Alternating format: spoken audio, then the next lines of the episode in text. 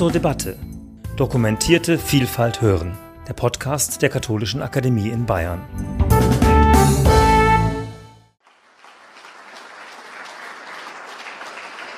Ich danke für die Einladung, danke für die freundliche Begrüßung, begrüße auch die Frau Mausewein und den Herrn Losinger ganz herzlich und freue mich auf den Abend.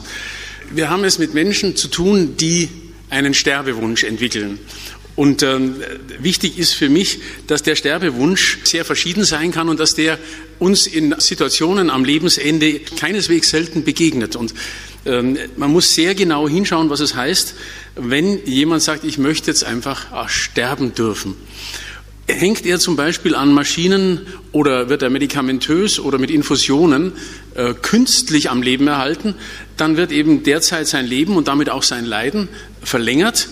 Und er sagt vielleicht, wenn er sagt, ich will sterben, hört auf, lasst mich doch gehen. Ein Christ sagt vielleicht, lasst mich doch zum Herrgott gehen. Ein anderer sagt vielleicht, das ist gegen meine Auffassung von Natürlichkeit.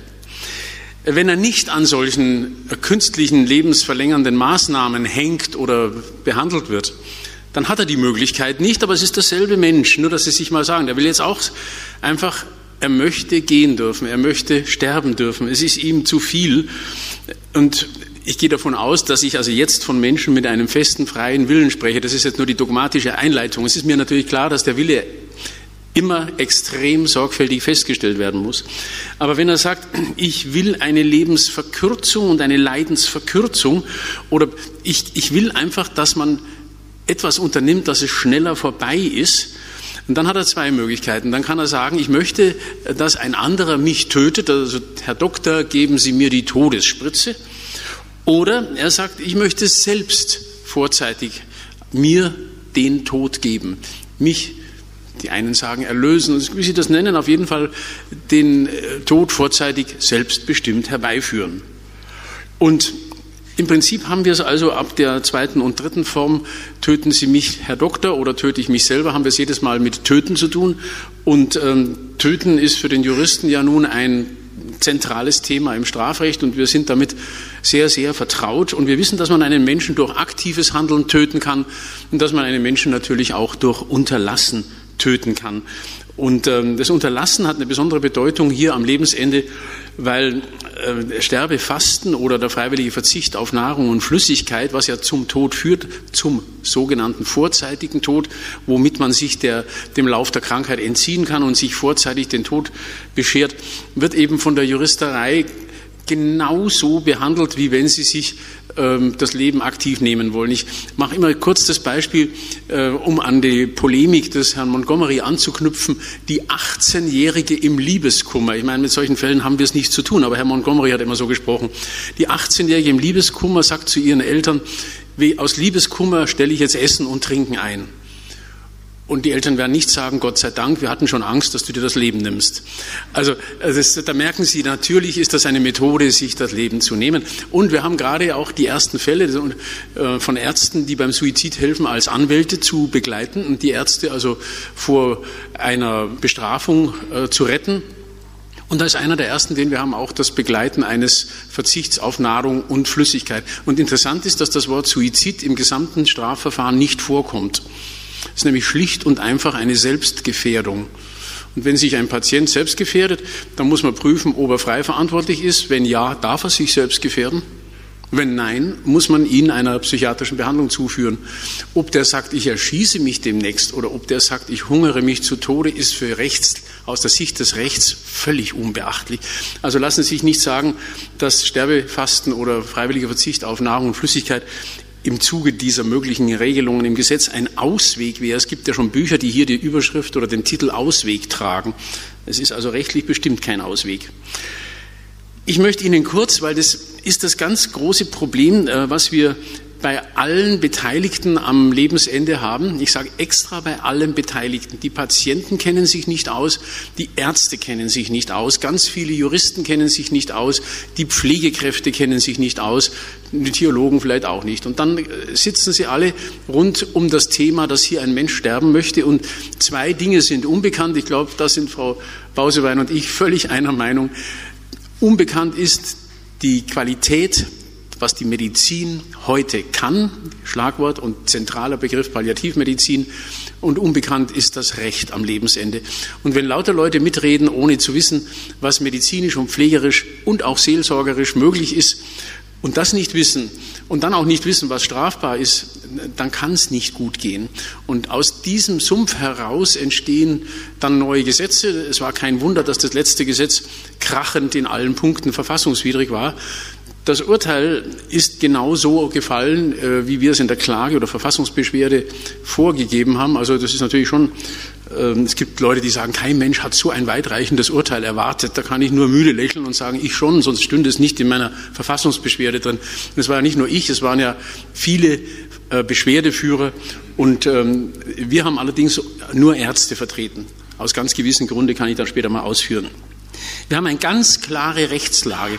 Und zwar haben wir die Rechtslage vor diesem Paragraph 217, während dieses Paragraph 217 und seit dem frühzeitigen Tod des Paragraphen 217. Wir haben immer die gleiche Rechtslage. Wir haben dem Paragraph 217 ja Sterbehilfe geleistet. Die Rechtslage werde ich Ihnen hier vorstellen und im Prinzip müssen Sie einfach unterscheiden zwischen der Möglichkeit, das Sterben zu bewirken und das, oder das Sterben eben zuzulassen und zu begleiten. Wenn Sie das Sterben zulassen und in der schönsten Form, die es gibt, begleiten, nämlich durch Beistand, Seelsorge, durch Linderung der Symptome, durch äh, gute Pflege, durch eine liebe Familie und so weiter, durch symptomatisch wirkende Medikamente, dann ändern Sie nichts an dem Verlauf, dass die Krankheit zum Tode führt. Das ist die ich nenne es immer noch gerne Sterbebegleitung. Es ist für Juristen ähm, in Anführungszeichen uninteressant. Es ist nicht so, dass wir uns nicht dafür interessieren, aber es hat keine juristische Auswirkung, weil es an dem Kausalverlauf, wann der Patient stirbt, nicht nachweisbar etwas ändert psychisch, seelisch durchaus, aber dann nicht im Sinne der Juristerei nachweisbar. Wesentlich interessanter ist eine zweite Möglichkeit, äh, wo Sie der Krankheit den Lauf lassen, dass sie zum Tode führt. Entweder indem sie nicht beginnen oder das Begonnene beenden. Und das ist das, was Sterben zulassen heißt oder im juristischen Terminus nach wie vor und immer. Und übrigens seit meinem Studium, wo ich 1968 dem Ganzen zum ersten Mal begegnet bin, passive Sterbehilfe. Im Studium lernt man sehr schnell im Strafrecht diese Dinge und, und ich, seitdem habe ich sie lange nicht gebraucht und seit 1984 beschäftige ich mich dann intensiv wieder damit. Passive Sterbehilfe ist das der Nichtbeginn oder das Beendigen von lebensverlängernden Maßnahmen. Also immer das Beispiel, da liegen äh, zwei Patienten, der eine wird von Arzt 1 und der andere von Arzt 2 behandelt. Die Patienten haben das identische Krankheitsbild. Arzt 1 sagt, du, den beatmen wir noch, der schafft es. Arzt 2 sagt, nein, das halte ich hier für abwegig. Arzt 1 fängt beatmen an und einige Zeit später sagt er, du, ich sehe es jetzt genauso wie du, es hat keinen Sinn und er hört wieder auf. Und dann sterben beide Patienten gleichzeitig an ihrer Grunderkrankung. Nur mal als Denkbeispiel. Da sehen Sie, dass nicht eingreifen genauso rechtlich zu bewerten ist, wie aufzuhören, einzugreifen. Und das Eingreifen ist ja immer eine Verlängerung des Leidens. Und dann gibt es eben, jetzt hatten wir lauter Fälle, wo wir der Natur oder dem Schicksal oder dem gottgewollten Verlauf ähm, den freien Lauf gelassen haben oder wieder ermöglicht haben. Es ist auch nichts Böses, wenn jemand in der Akutphase mal angefangen wurde zu beatmen und später erkennt man, nee, das hat keinen Sinn. Und dann muss man aber aufhören. Und nur weil aufhören psychisch schwieriger ist, als nicht anzufangen, äh, meistens ist es, also diese blöden Sprüche, wir können jetzt nicht aufhören, die haben in der Intensivstation angefangen, daran dürfen wir nichts ändern. Diese dummen Sprüche beruhen nicht auf rechtlichen oder ethischen Bedenken, sondern auf psychischen Problemen. In der linken Seite haben wir es jetzt mit Verfahren zu tun, die tatsächlich den Tod des Menschen momentan früher herbeiführen, als er sonst eintreten würde. Deswegen heißt alles linksaktives äh, Handeln. Also der Jurist ist da sehr banal. Links wird getötet, rechts lässt man zu, dass gestorben wird. Wenn Sie jemanden haben, der in einer grauenhaften Agonie den Tod zum Beispiel bei Lungenfibrose in 15 bis 20 Minuten erwartet und er würde aber diese 15 bis 20 Minuten Höllenqualen leiden, dann müssen Sie, Achtung, müssen, nicht dürfen, dann müssen Sie eine derartige medizinische Bekämpfung einleiten, dass der sofort aus dieser grauenhaften Schmerz und Atemnot, Schmerz ist ja gar nicht das Problem, Atemnot ist die schlimmste äh, Todessituation, dass er herauskommt. Gleichzeitig äh, wird er aber relaxed und lässt nach und er stirbt früher.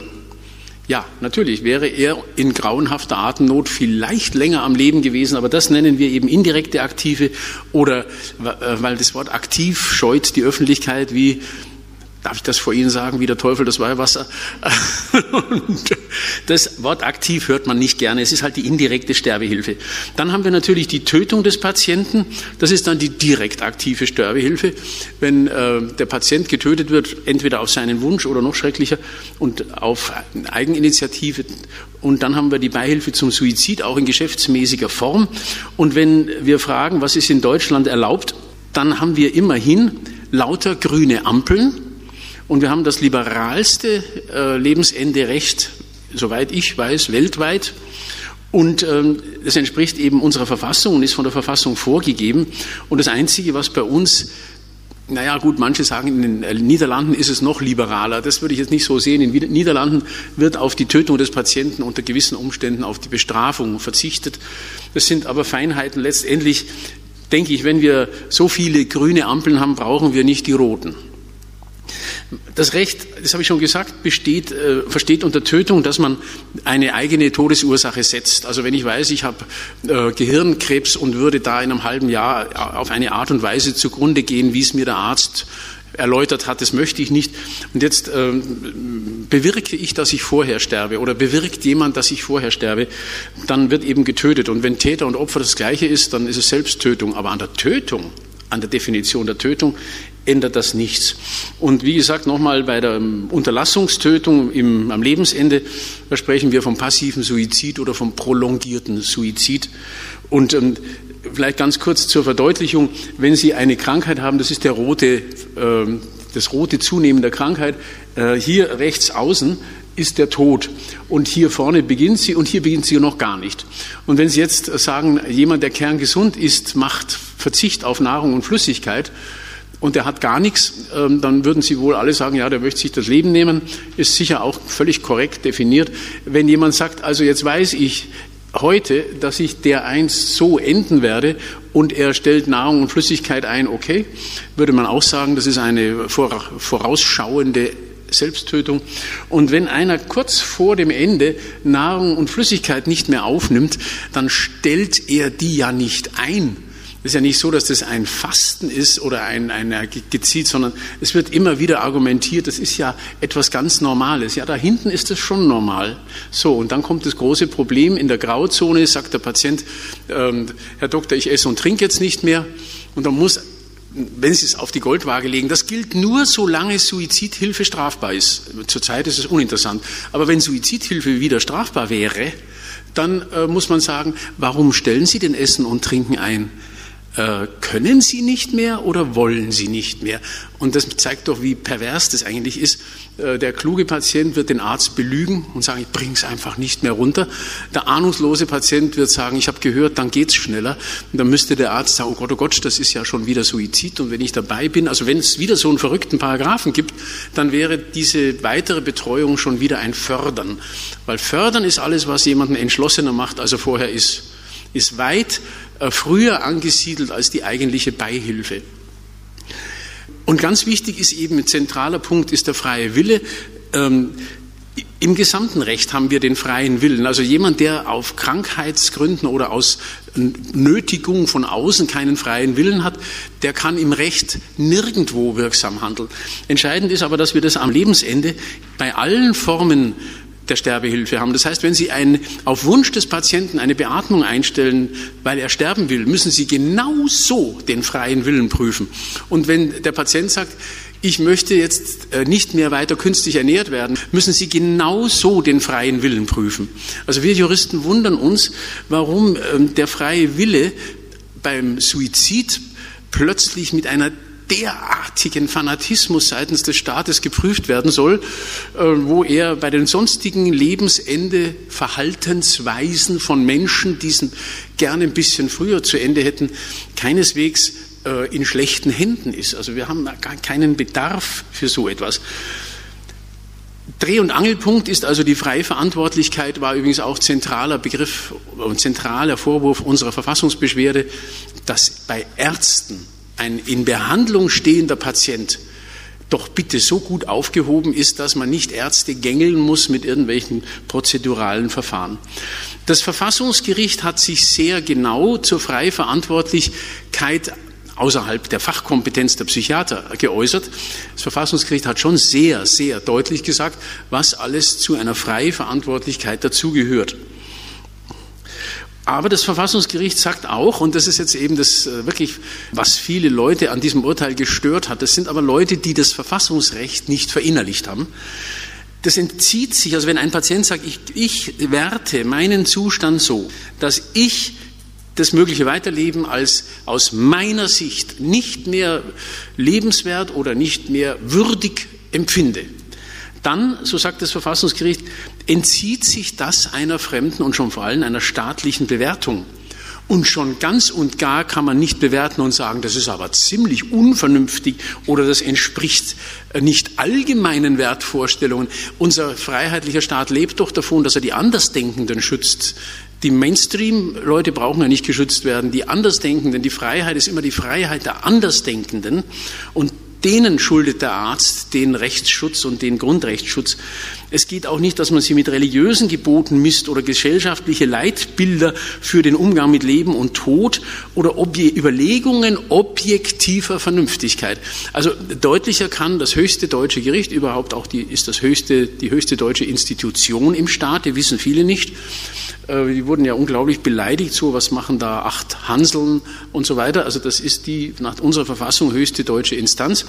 Hat schon sehr deutlich gesagt, das steht allein dem Suizidenten zu, wie er das wertet. Und ähm, dann haben Sie eben gesagt, in dem Einzelnen muss die Freiheit verbleiben, auf die Erhaltung des Lebens zielende Angebote auszuschlagen. Also wenn der Palliativmediziner kommt und sagt, darf ich Ihnen mal vorstellen, was wir Ihnen zu bieten haben, kann er sagen, mm okay, ist lieb, aber ich werde das nicht wahrnehmen. Ich werde mir das Leben nehmen. Er muss sich nicht behandeln lassen und er muss sich nicht einer fremden Bewertung unterziehen. Es gibt eine Reihe von Urteilen höchster Gerichte. Es hat mich so gewundert, dass man die verschlafen hat in der Öffentlichkeit, bevor das Bundesverfassungsgericht 2020 das ganz logisch fortgesetzt hat. Es gibt nämlich das 2017er Urteil vom Bundesverwaltungsgericht und Sie haben gesagt, dass die Selbsttötung ist ein Grundrecht. Das ergibt sich als Menschenrecht aus unserer Verfassung. 2017, also drei Jahre vorher, ich habe immer Schwierigkeiten, ist das jetzt echt schon so lange her, dieses Urteil, wo wir doch gerade erst in Karlsruhe waren? 2017 äh, hat das, das Verwaltungsgericht im Zusammenhang mit der Herausgabe oder der Verfügbarkeit des bestgeeigneten Mittels gesagt. Und das ist das Entscheidende.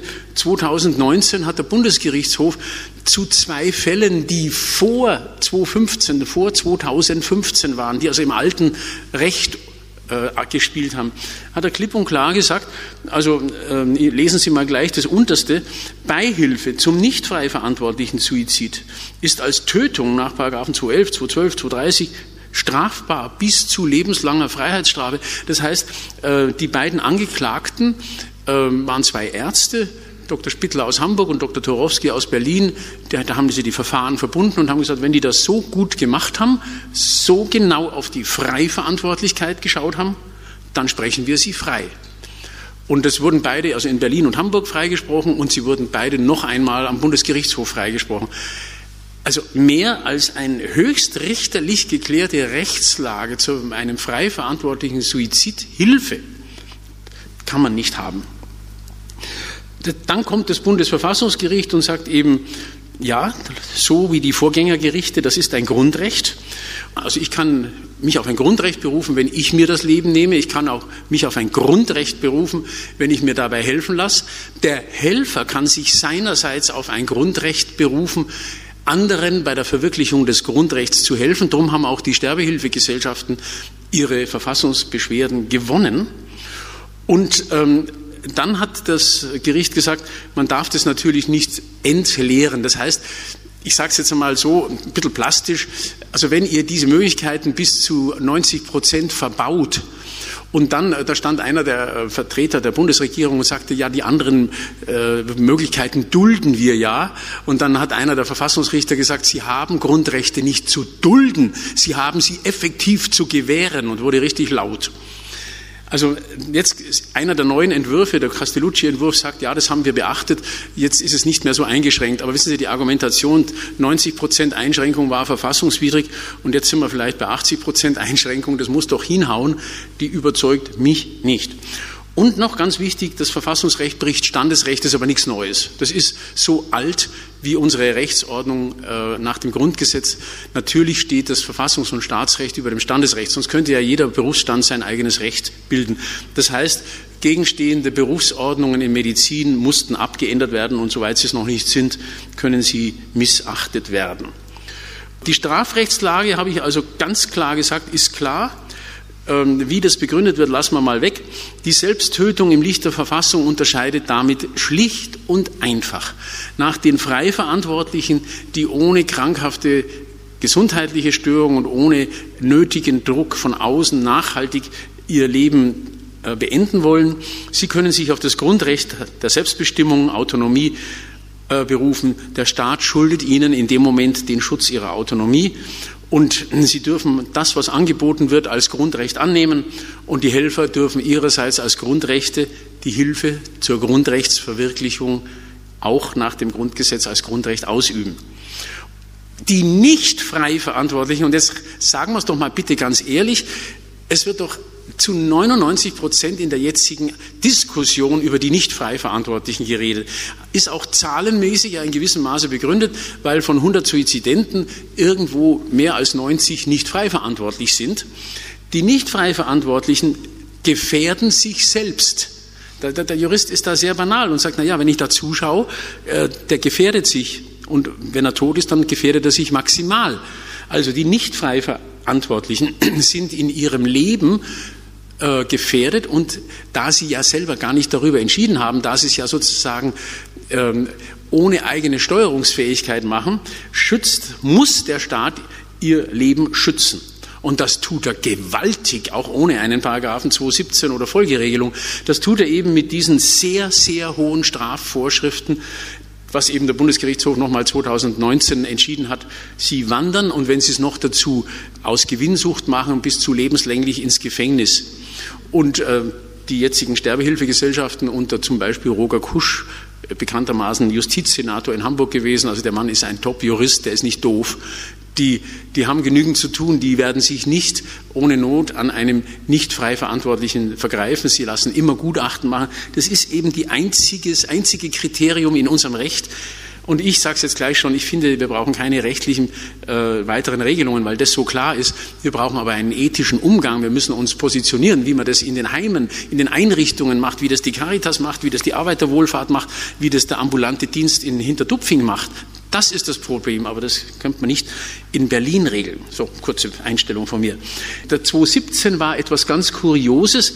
Die, man nennt sie die Vulnerablen, die also eigentlich sich selbst gefährden.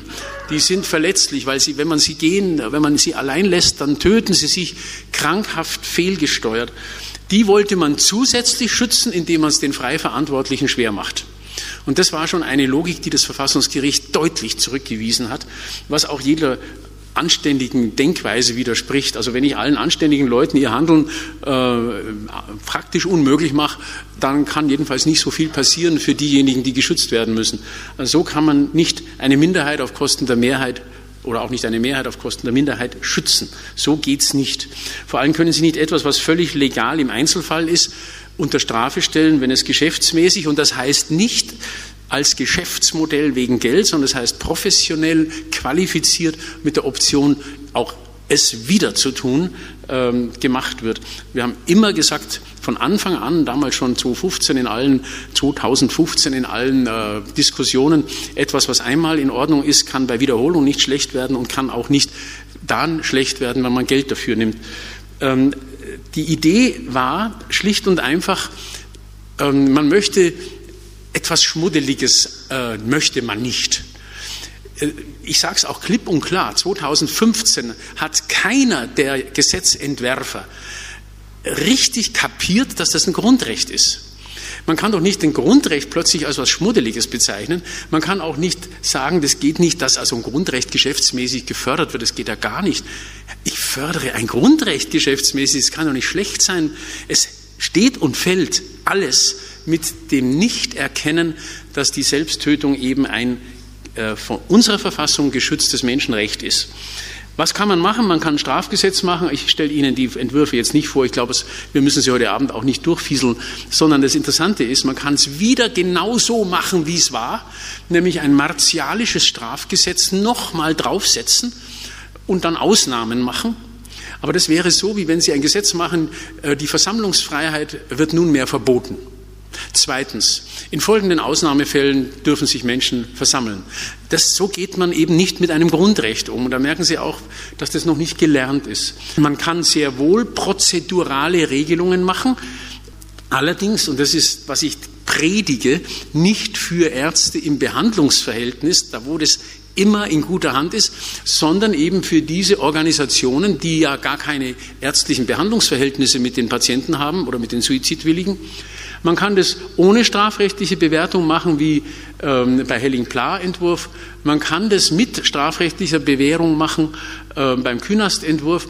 Und im Prinzip hat Künast als einziger Entwurf die große Unterschiedlichkeit erkannt, ähm, ob Suizidhilfe im ärztlichen, klinischen, hausärztlichen, palliativärztlichen Setting stattfindet oder ob Suizidhilfe von Organisationen betrieben wird, die nichts anderes machen als Suizidhilfe.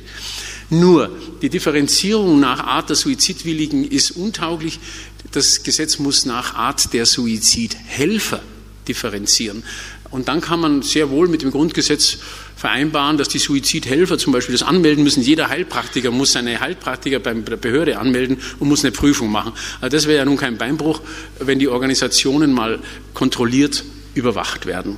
Und alle wollen natürlich eine Änderung im Betäubungsmittelrecht, dass die geeigneten Mittel dann bei korrektem Handel auch zugänglich sind. Danke Ihnen schön.